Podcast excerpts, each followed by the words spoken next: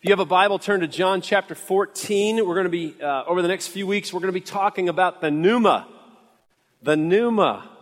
What in the world are you talking about? Pneuma is Greek for the Spirit, the Holy Spirit. And then I want to tell you, this is a crucial study because at the very center of Christianity and at the very center of the heart of God is the Holy Spirit.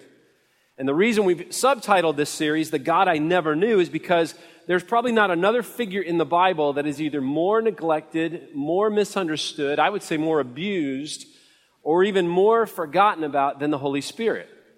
And I also believe that the number one reason why there's so much weakness and so much deficiency of power in our spiritual lives and even in the church today is because we're either purposefully neglecting the Spirit or we misunderstand the purpose of the Spirit or we don't have the faith to truly believe that the solution to our issues, the issue, I don't care what it is you're going through, the issues of our life, and even issues in the church as a whole, is just very simple. It's the Holy Spirit. Listen, if we could gain a true personal understanding and dependence on the Holy Spirit in our lives, it would revolutionize every part of our lives, our personal world. It would energize our spiritual lives. It would strengthen our marriages.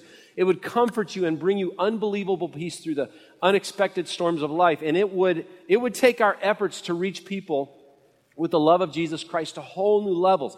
That's how important this topic is to every single one of us who are here uh, today this morning. Matter of fact, Tony Evans, who's one of my favorite authors, he's also a pastor in Dallas, Texas, he says, if everything in life emanates from the knowledge of God, then it's safe to say that everything in the Christian life emanates from the knowledge of the Holy Spirit. See, without the Holy Spirit, there would be no creation, there would be no virgin birth, there would be no, no Christians, there'd be no Bible, there'd be no church, no one to hold, hold back sin in the world, there'd be no uh, expectation of, of the return of Christ. I mean, you take the Holy Spirit out of the picture, and really there would be absolutely nothing to the Christian life. He is absolutely central to everything that we're all about as followers of Jesus Christ. His role in your life is essential. It's the essential factor to determining whether you're going to win or lose spiritually every single day. His preeminence in your life is the key to whether you're going to walk in weakness or you're going to walk in God's power today. So, with that said, I want to just to look at John chapter 14, and I want to kind of set the, the, the, the scene for you, if I could, for just a moment. Jesus is in a room. We know we call it the upper room. He's in a room with his disciples, and he's having his last meal with them before he is going to be arrested and then put on trial and then, as you know, taken to the cross. And after they're finished eating together, Jesus makes a promise to them. And it's an incredible promise. And here's what he says in verse 16 He says, And I will ask the Father, and he will give you another helper to be with you forever, even the Spirit of truth, whom the world cannot receive, because it neither sees him nor knows him. You know him, for he dwells with you and will be in you. Now, understand that when Jesus spoke these words to his disciples, this was not a happy moment. Um, Jesus had just, at this same meal, had revealed Judas to be a traitor. He had just looked at, at Peter and told Peter that he was going to deny him three times. And now he's told the disciples that he's going to leave them and they're not going to go to where he's going. And so you need to understand there was a lot of confusion in the room. There was a lot of anxiety. This was not a warm, fuzzy moment between the disciples and Jesus like some of the paintings like to portray. There, there was a lot of tension in this moment. And now Jesus, remember, Jesus has just told them, listen, guys, I'm leaving, but here's what I'm doing. I'm making a promise to you. I'm going to ask the Father to give you the Holy Spirit. Now imagine for a moment what these guys must have been thinking. Okay, Jesus, you're leaving and you're promising to send a spirit to us? Like a ghost? What is this, Ghostbusters? I mean, they may have been thinking the same thing that some of you may be thinking this morning. Who in the world is the Holy Spirit? Well, first of all, I want you to know the Holy Spirit's not imaginary. He's a very real person. You say, how do you know that? Well, the Bible says he bears all the attributes of someone that has a personality. He has intellect, he has emotions, he has a will, Romans chapter 8, verse 27 tells us that there are things that he knows in his mind. Ephesians chapter 4, verse 30 tells us the, that his actual motions can be grieved. Uh, 1 Corinthians 12, 11 tells us that there's a purpose behind everything he does. And also, when the Bible refers to him, it uses personal pronouns to describe him. Now, we oftentimes talk about the Holy Spirit as a power. We say, we need, I need Holy Spirit power in my life. Well, before you can have Holy Spirit power, you first need to know the Holy Spirit person. Sometimes we view the Holy Spirit as some kind of hookup rather than a relationship. I, I have met way too many people who see the Holy Spirit as some kind of emotional drug as, as, that, that will give them some kind of spiritual buzz for just a moment or, or you know, maybe some point in the week. The problem is, is they end up with with a huge spiritual deficiency in their lives because they miss out on the personal relationship that the Holy Spirit wants to have with us on a daily basis. So we need to understand that the Holy Spirit is a very real and relevant person. The second thing is the Holy Spirit is God. He's not a substitute for God. He is God. He is the third part of the Trinity. Matthew chapter 28, verse 19, before Jesus went up into heaven, he said, Go therefore and make disciples of all nations, baptizing them in the name of the Father, the Son, and the Holy Spirit. Now, the word name in this verse is a singular meaning that God and Jesus and the Holy Spirit are all one person, which we call the Trinity. However, they are three very distinct individuals that play three very different roles as part of this Trinity. So he's God, but he's also very unique. Just looking at his name describes his uniqueness because, because he's God, he's holy. He is constantly at work convicting the world of sin. You say, what's going on? What's he doing outside of the walls of this building? Well, he's out there convicting the world of sin and drawing people to Jesus but he's also empowering believers to live holy lives so, can, so Jesus can be lifted up through us. He's empowering us, he's helping us. He's a spirit because he's non material and he's invisible. The New Testament and the Old Testament call him spirit, which means wind or breath. He is the very breath of God. Now, in Ephesians chapter 1, verse 13, look at the screen. It says, In him you also, when you heard the word of truth, the gospel of your salvation, and believed in him, you were what? You were sealed with the promised Holy Spirit. In other words, when you became a child of God, the Holy Spirit took up residence inside of you. The Bible says He indwelt you. He set up shop in your spiritual life, and He seals you forever into the family of God. Now, why was He sent here? Why did Jesus make this promise? Why did He feel the need to send Him here? Well, He knew that we were going to need a helper. He, God sent the Holy Spirit to be a helper. When Jesus told the disciples that he was going to leave, their very first question is who's going to help us? Who's going to encourage us? Who's going to strengthen us? Who's going to watch our backs? Who's going to lead us like you've been leading us, Jesus? I mean, there, there was great concern here. That's why Jesus said to them in verse 16, I will ask the Father, and he'll give you another helper to be with you forever, the Spirit of truth. Jesus promised the disciples that he would send a helper to them when he left. In other words, the Holy Spirit was going to be an internal presence that would lead them and strengthen them and empower them. Jesus was telling the disciples, I'm going to send you a helper that will be all to you that I was to you while I was here. Everything you receive from me, you're going to receive and get from him. Actually, he goes on to say, you're actually going to get even more. Now, as Christians, we all go through tough times in life. Some of you are going through a tough time in your life right now. And sometimes we think, if I could just get to this counselor, everything would be okay. If I could just get to this therapist, if I could just talk to that pastor, I know that he would be able to fix my problems. And that's fine. I mean, we, listen, we have some incredible counselors that are in this church. I mean, they're a gift not only to our church, but a gift to our community. But what if their office is closed when you have a problem? What if all of a sudden, you know, you, you want to talk to to, to your pastor and he's out of town? What if your best friend that you confide and tell everything to is, is not answering the phone, not answering your text messages? Here's where your faith kicks in. If you're a follower of Jesus Christ, you have the Holy Spirit of God living inside of you 24 7. He has miraculously taken up residence inside of your being. That's a promise that Jesus is making here. He's available to you 24 7. You don't have to text him and wait you don't have to call and go leave a voicemail. You have Him all the time. But you don't discover this amazing gift that God, you, you don't discover this amazing gift that God has left you if you don't have faith to lean strongly into this wonderful, unique part of God who is also God. And if you don't do that, then you're going to miss out on experiencing the full power of God in your life. So here's what we have. We have a helper that lives inside of us that is just like Jesus. Now, Jesus took it even further because later that evening, And we see him speaking to them in John 14, 15. And we get into 16. He says something in verse 7. He says, But I'll tell you the truth, guys. It is to your advantage that I go away. For if I do not go away, the Helper will not come to you. But if I go, I will send him to you. Now imagine again the turmoil going on inside these disciples' minds. Jesus, listen, first of all, you're telling us you're leaving us. Then you tell us you're going to send us a helper that we can't see. Okay? But he's going to live inside of us. And now you're telling us that it's all going to be to our advantage. It's going to be to our benefit. I mean, how could this be? What exactly does this mean? Well, it means that if Jesus had not sent his spirit to be a helper to us, then we would be powerless as Christians. You say, well, how could that be? Why? Well, because when Jesus was here, everything about him that was God was stuck in his humanity. He chose that. He, he chose to only be at one place at one time. During his ministry, he, he, he, decided, he traveled a few miles from his home.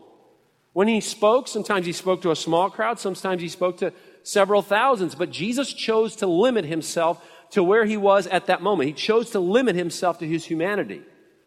Now, today after church, all of you are going to scatter off into different directions. Some of you are going to go east into Marietta. Some of you are going to go south into Douglasville. Some of you are going to, you may go, you may go west into New Georgia. Some of you are going to go north into Canton. But let's say, just for the heck of it, that you're going to go to Cartersville. And you run into a problem. You don't want to hear that Jesus is stuck in Rockmart when you need him to be with you in, in, in Cartersville, right? Jesus, I need you here in, in Seatown, Seville. I need you here. You want him now and you want his undivided attention. Well, listen, since Jesus left and sent the Holy Spirit, he lives in you. Wherever you happen to be, all of God that you will ever need is at your disposal. When you trusted Jesus Christ to be your Savior, you received the full package. Then why do I feel defeated sometimes?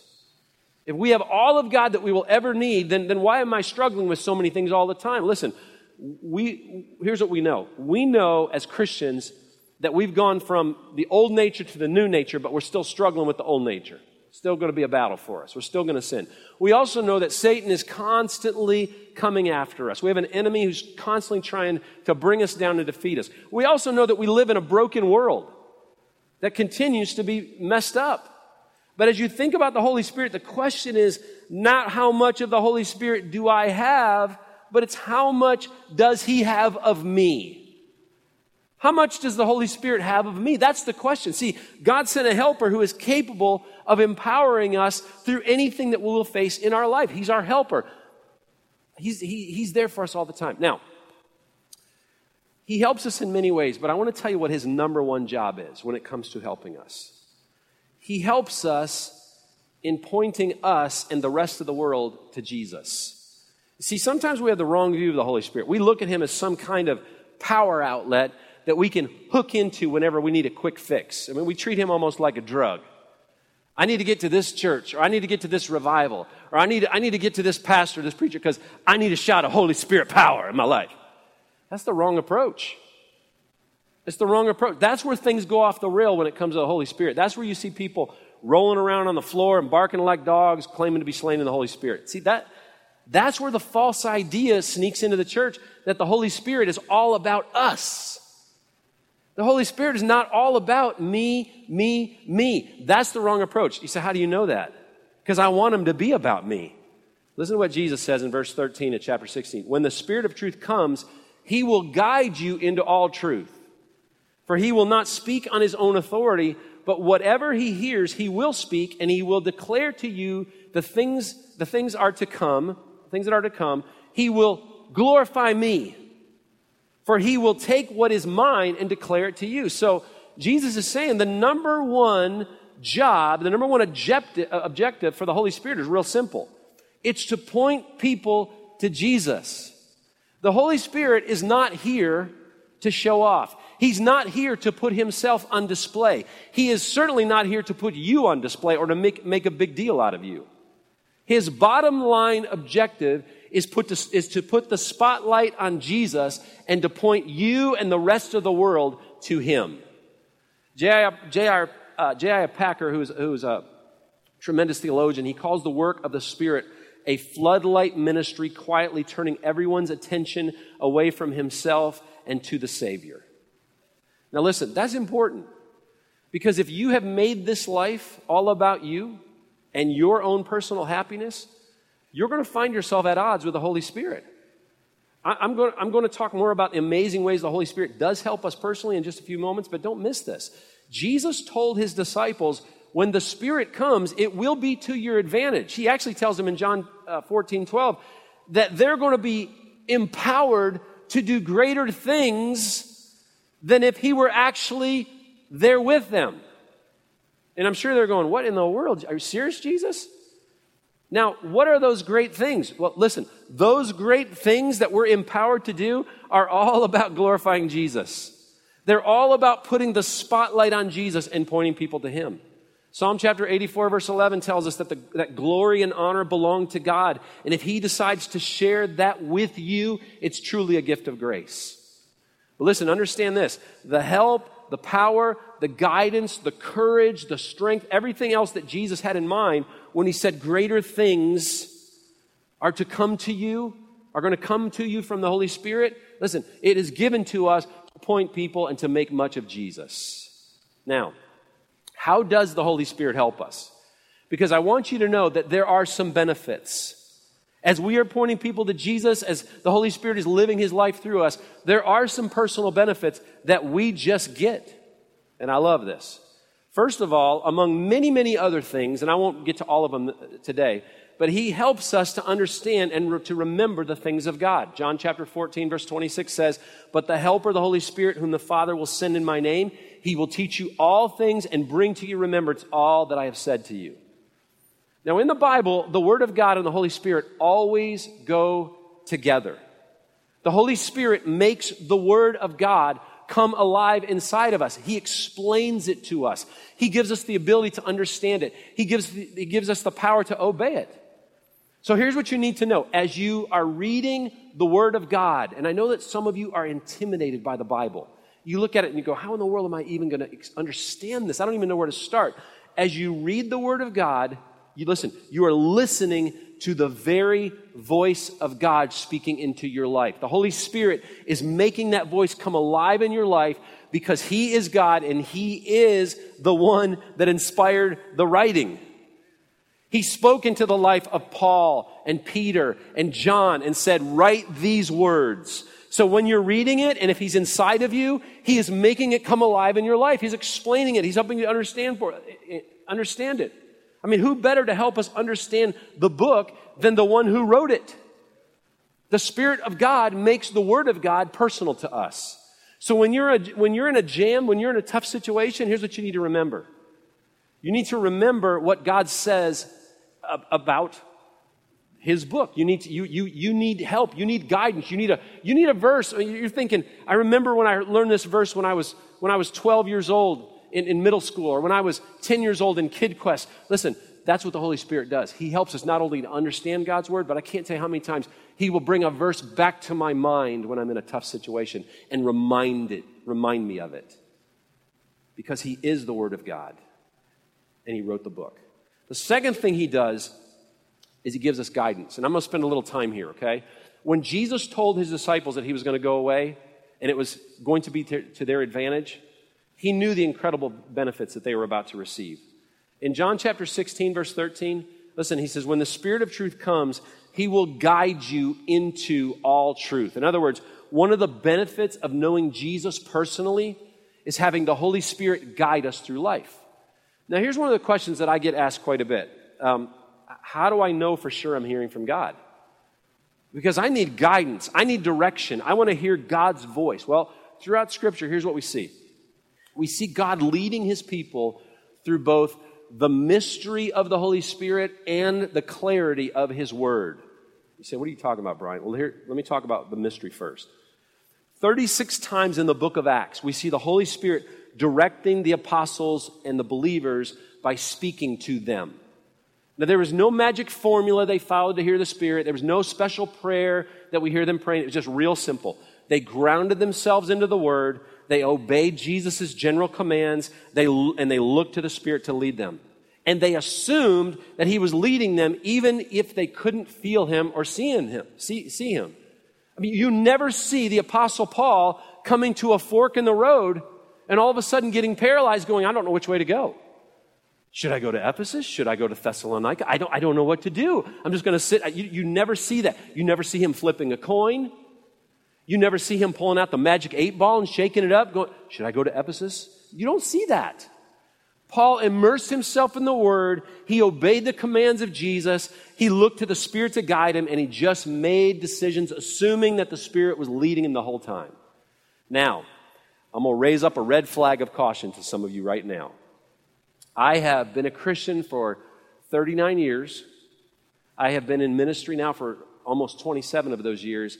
And I've had a lot of people come up to me and tell me over the years listen, I have heard God's voice, and they were wrong. I've had people, listen, I've had people come up to me and say, listen, God has given me a strong word to speak over your life. And I'll go, okay, let's hear it. And they end up being wrong. I want to remind you that in the Old Testament, when prophets would speak, on behalf of God, if they were wrong, they were put to death. So next time you speak a word that's wrong, you're going to be stoned. I'm just kidding, okay? But you need to understand, listen, we need to, we need to understand, I mean, oftentimes we, I've been wrong, you've been wrong. So how can we know without a shadow of a doubt that we're getting complete clarity? That we're truly getting guidance from God? The clarity of Scripture. Listen, the clarity, the, the, the apostle Peter calls the Bible completely reliable. The apostle Paul said it is perfect, it's complete, it's sufficient for every decision that we need to make in this life. It prepares us, it equips us for everything that we're called to do in this life. The, the Spirit of God and the Word of God will always be completely in sync with whatever God is telling you to do, whenever He's given you guidance. God's Spirit never operates independently from the Word of God. In other words, God will never lead you to do something that is contrary to Scripture. Ever. Now, some of you going, I wish you'd get a little bit practical here because I've got a few questions. All right, well, let me get practical. Because let, us say you're a guy in this building and you're, you're sitting here scratching your head going, I, I need to know do I marry Susan or Mary? Because they're both waiting as if you're a stud. All right, so, I mean, here you got Susan, you got Mary. I mean, I need God's voice. Here's what you do you, you stay in the Word, you walk in obedience to God's commands, you stay close to Jesus in prayer, and you pick one.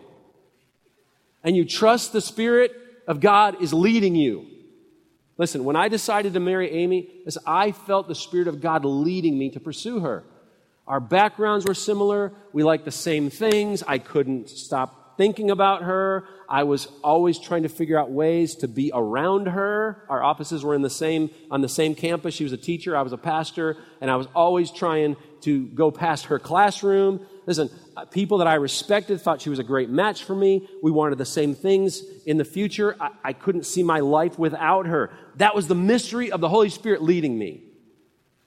But here's what I know from, from Scripture I knew from scripture that God wanted me to marry a Christian woman, 2 Corinthians chapter 6 verse 14. He wanted me to marry a woman who shared my love for Jesus in ministry, Proverbs chapter 18, 22. I also knew that God wanted me to marry because I stink at being single, 1 Corinthians 7. So here's what I did. I obeyed the clarity of Scripture. I trusted that the Spirit of God would make would lead me to make the right choice. And I want to tell you, after almost 23 years, he did. That's how you make decisions in the will of God.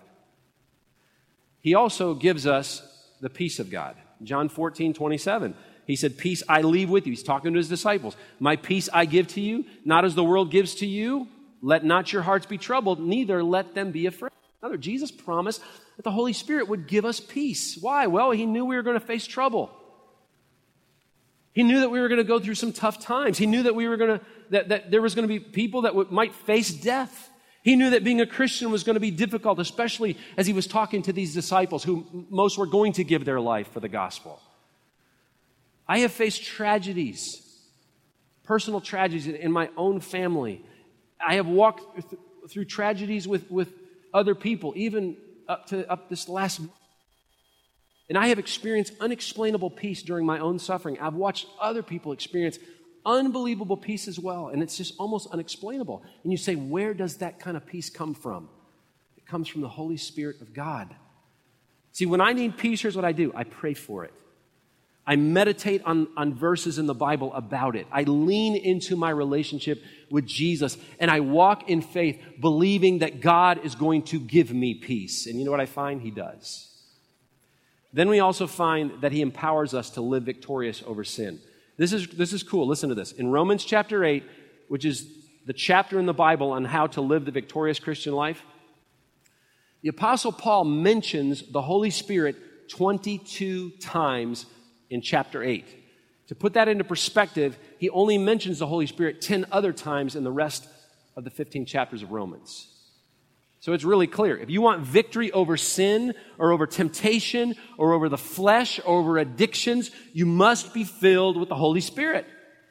The Apostle Paul couldn't even conceive a victory over sin without him. He said, apart from him, we have no hope over this wretched body of death. But with him, he says, we're more than conquerors. So you want victory over temptation and sin? Allow yourself to walk in the power of the Holy Spirit. And then, I love this. Finally, he gives us hope. In Romans chapter 15, verse 13, the Apostle Paul, here's what he prays. He prays that the God of hope would fill us to the point to where the Holy, to the power of the Holy Spirit would cause us to overflow with hope. What does that mean? It means that some of you may have lost hope in your marriage this morning. And yet the Holy Spirit has the ability to restore hope once again to that marriage. It means that, that some of you may have lost hope in a child who has walked away from God. And the Holy Spirit has the power to restore hope back to you as a parent. You may be struggling with an illness. Not only can the Holy Spirit heal you, but He can bring peace and hope into your situation. You might be praying for your neighborhood right now.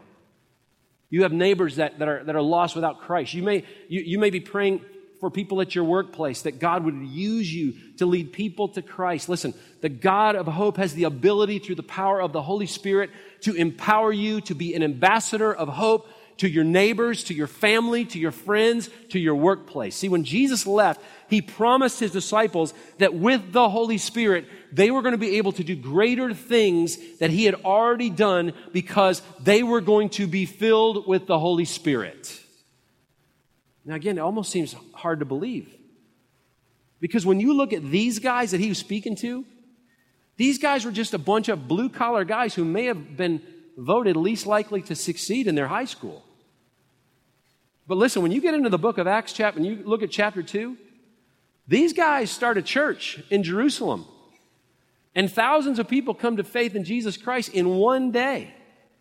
And the next thing you know, the church takes off and the gospel spreads like wildfire. They start a movement called Christianity. But I want you to know that Acts chapter 2 would have never taken place without Acts chapter 1. You say, what happened in Acts chapter 1? Jesus leaves. But before he does, he says one last thing to the disciples. He says, but you're going to receive power when the Holy Spirit has come upon you, and you will be my witnesses in Jerusalem and all of Judea and Samaria to the ends of the earth. Jesus left, the disciples gathered for prayer, the Holy Spirit came upon them, and it was on.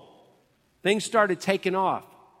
Listen, some of you are here this afternoon, and you are a Christian. I mean, you know that you have put your faith and trust in Jesus Christ, but you are walking around powerless and anemic, full of turmoil, without direction, feeling hopeless. Listen, it is time for you to get reconnected to God's Holy Spirit. You say, How do I do that? It's just you repent of your sins. You confess them before God. You surrender your will to God's will. You get back into the Word. You get back on your knees in prayer. You ask God to fill you with the Holy Spirit. And you get connected once again to hanging out with Jesus. Jesus said in John 15, He said, If you remain in me, I'll remain in you, and you're going to bear a lot of fruit. But apart from me, you can do what? Nothing. He's talking about the Holy Spirit. But you get, how do you get the Holy Spirit in your life? You hang out with Jesus. Then there's some of you in this room this afternoon. You're powerless, you're anemic, you're truly hopeless, empty, and you're living with no future. What do you need? You need a personal relationship with Jesus. Because when you receive Jesus, you receive the Holy Spirit. Now, what's going to happen when I receive the Holy Spirit? Am I going to run around the room? Am I, what, what's going? No, no. Probably, probably nothing visible. If it happens, I'll, I'll be surprised. But you're going to walk out of here alive, whereas when you walked in here, you were dead spiritually. Whereas you walked in here powerless, you're going to walk out with power. The Holy Spirit of God is going to indwell you. Whether you're filled day by day, that's going to be up to how much you're willing to submit your will to the, to the will of the Father. How much you're willing to lean into Jesus. And we're going to take communion right now. I, I love communion because it allows us to do several things as a church. We get to look back, we get to look back at what Jesus did for us on the cross, and we get to look forward to his return. But it also gives us an opportunity to examine our lives to look into our heart, to invite the Holy Spirit into every area of our life. And as the Spirit of God brings things to you that might be sinful, that may be causing you to be disconnected in your fellowship with Jesus, what do you do? I just I confess them, I repent of them, I I'm sorry, Jesus. And God promises to forgive. And you walk out of here. Maybe you walked in here disconnected, you walk out connected. You walked in here feeling powerless, you walk out going, No, I've, I've got everything I need. And that's what we're getting ready to do with communion. You have an opportunity to clear the deck make things right with God and walk out in power. I love that. For some of you, right now, I want to, matter of fact, everybody, I want to just ask you to bow your head for just a moment. If you are sitting here today and you're feeling a conviction in your life, I mean, it's like, it's like, whoa, wait a minute there's something going on inside of me. I mean, it is just, it is powerful. I've never experienced before, or maybe you've experienced before and you've said no to it. Part of what the Holy Spirit does is He convicts the world of sin. And part of what He may be doing in your life right now is convicting you of a sin, the sin of unbelief. The fact that you do not know Jesus Christ as your personal Savior. The fact that you need Jesus. His, one of His roles is to draw people to Jesus, to point that people to Jesus, to put the spotlight on Jesus and to go, that's what you need. You need forgiveness. You need new life. It can't happen apart from, from Jesus. It can't happen apart from the cross. It can't happen apart from the blood. If that's who you are right now, I want you to pray with me. Just say, Lord Jesus, oh my goodness, I am feeling that conviction and I'm not going to say no to it any longer. I say yes. I believe that you are the Son of God. I believe that you were sent here to pay the penalty for my sins. And I declare with my lips, You are the Son of God. I repent of my sins, Lord. I put all of my faith and my trust in Jesus alone. Oh, Father, save me right now. Would you do that? Now, as you're praying that, what's going on? You're going from death to life spiritually. The Holy Spirit has just come into your life, whereas He wasn't before. And you're going to be walking out alive, full of God's Spirit, with hope, with direction, with power, with made victorious. Thank you, Lord, for doing that. For whoever you did that for just now.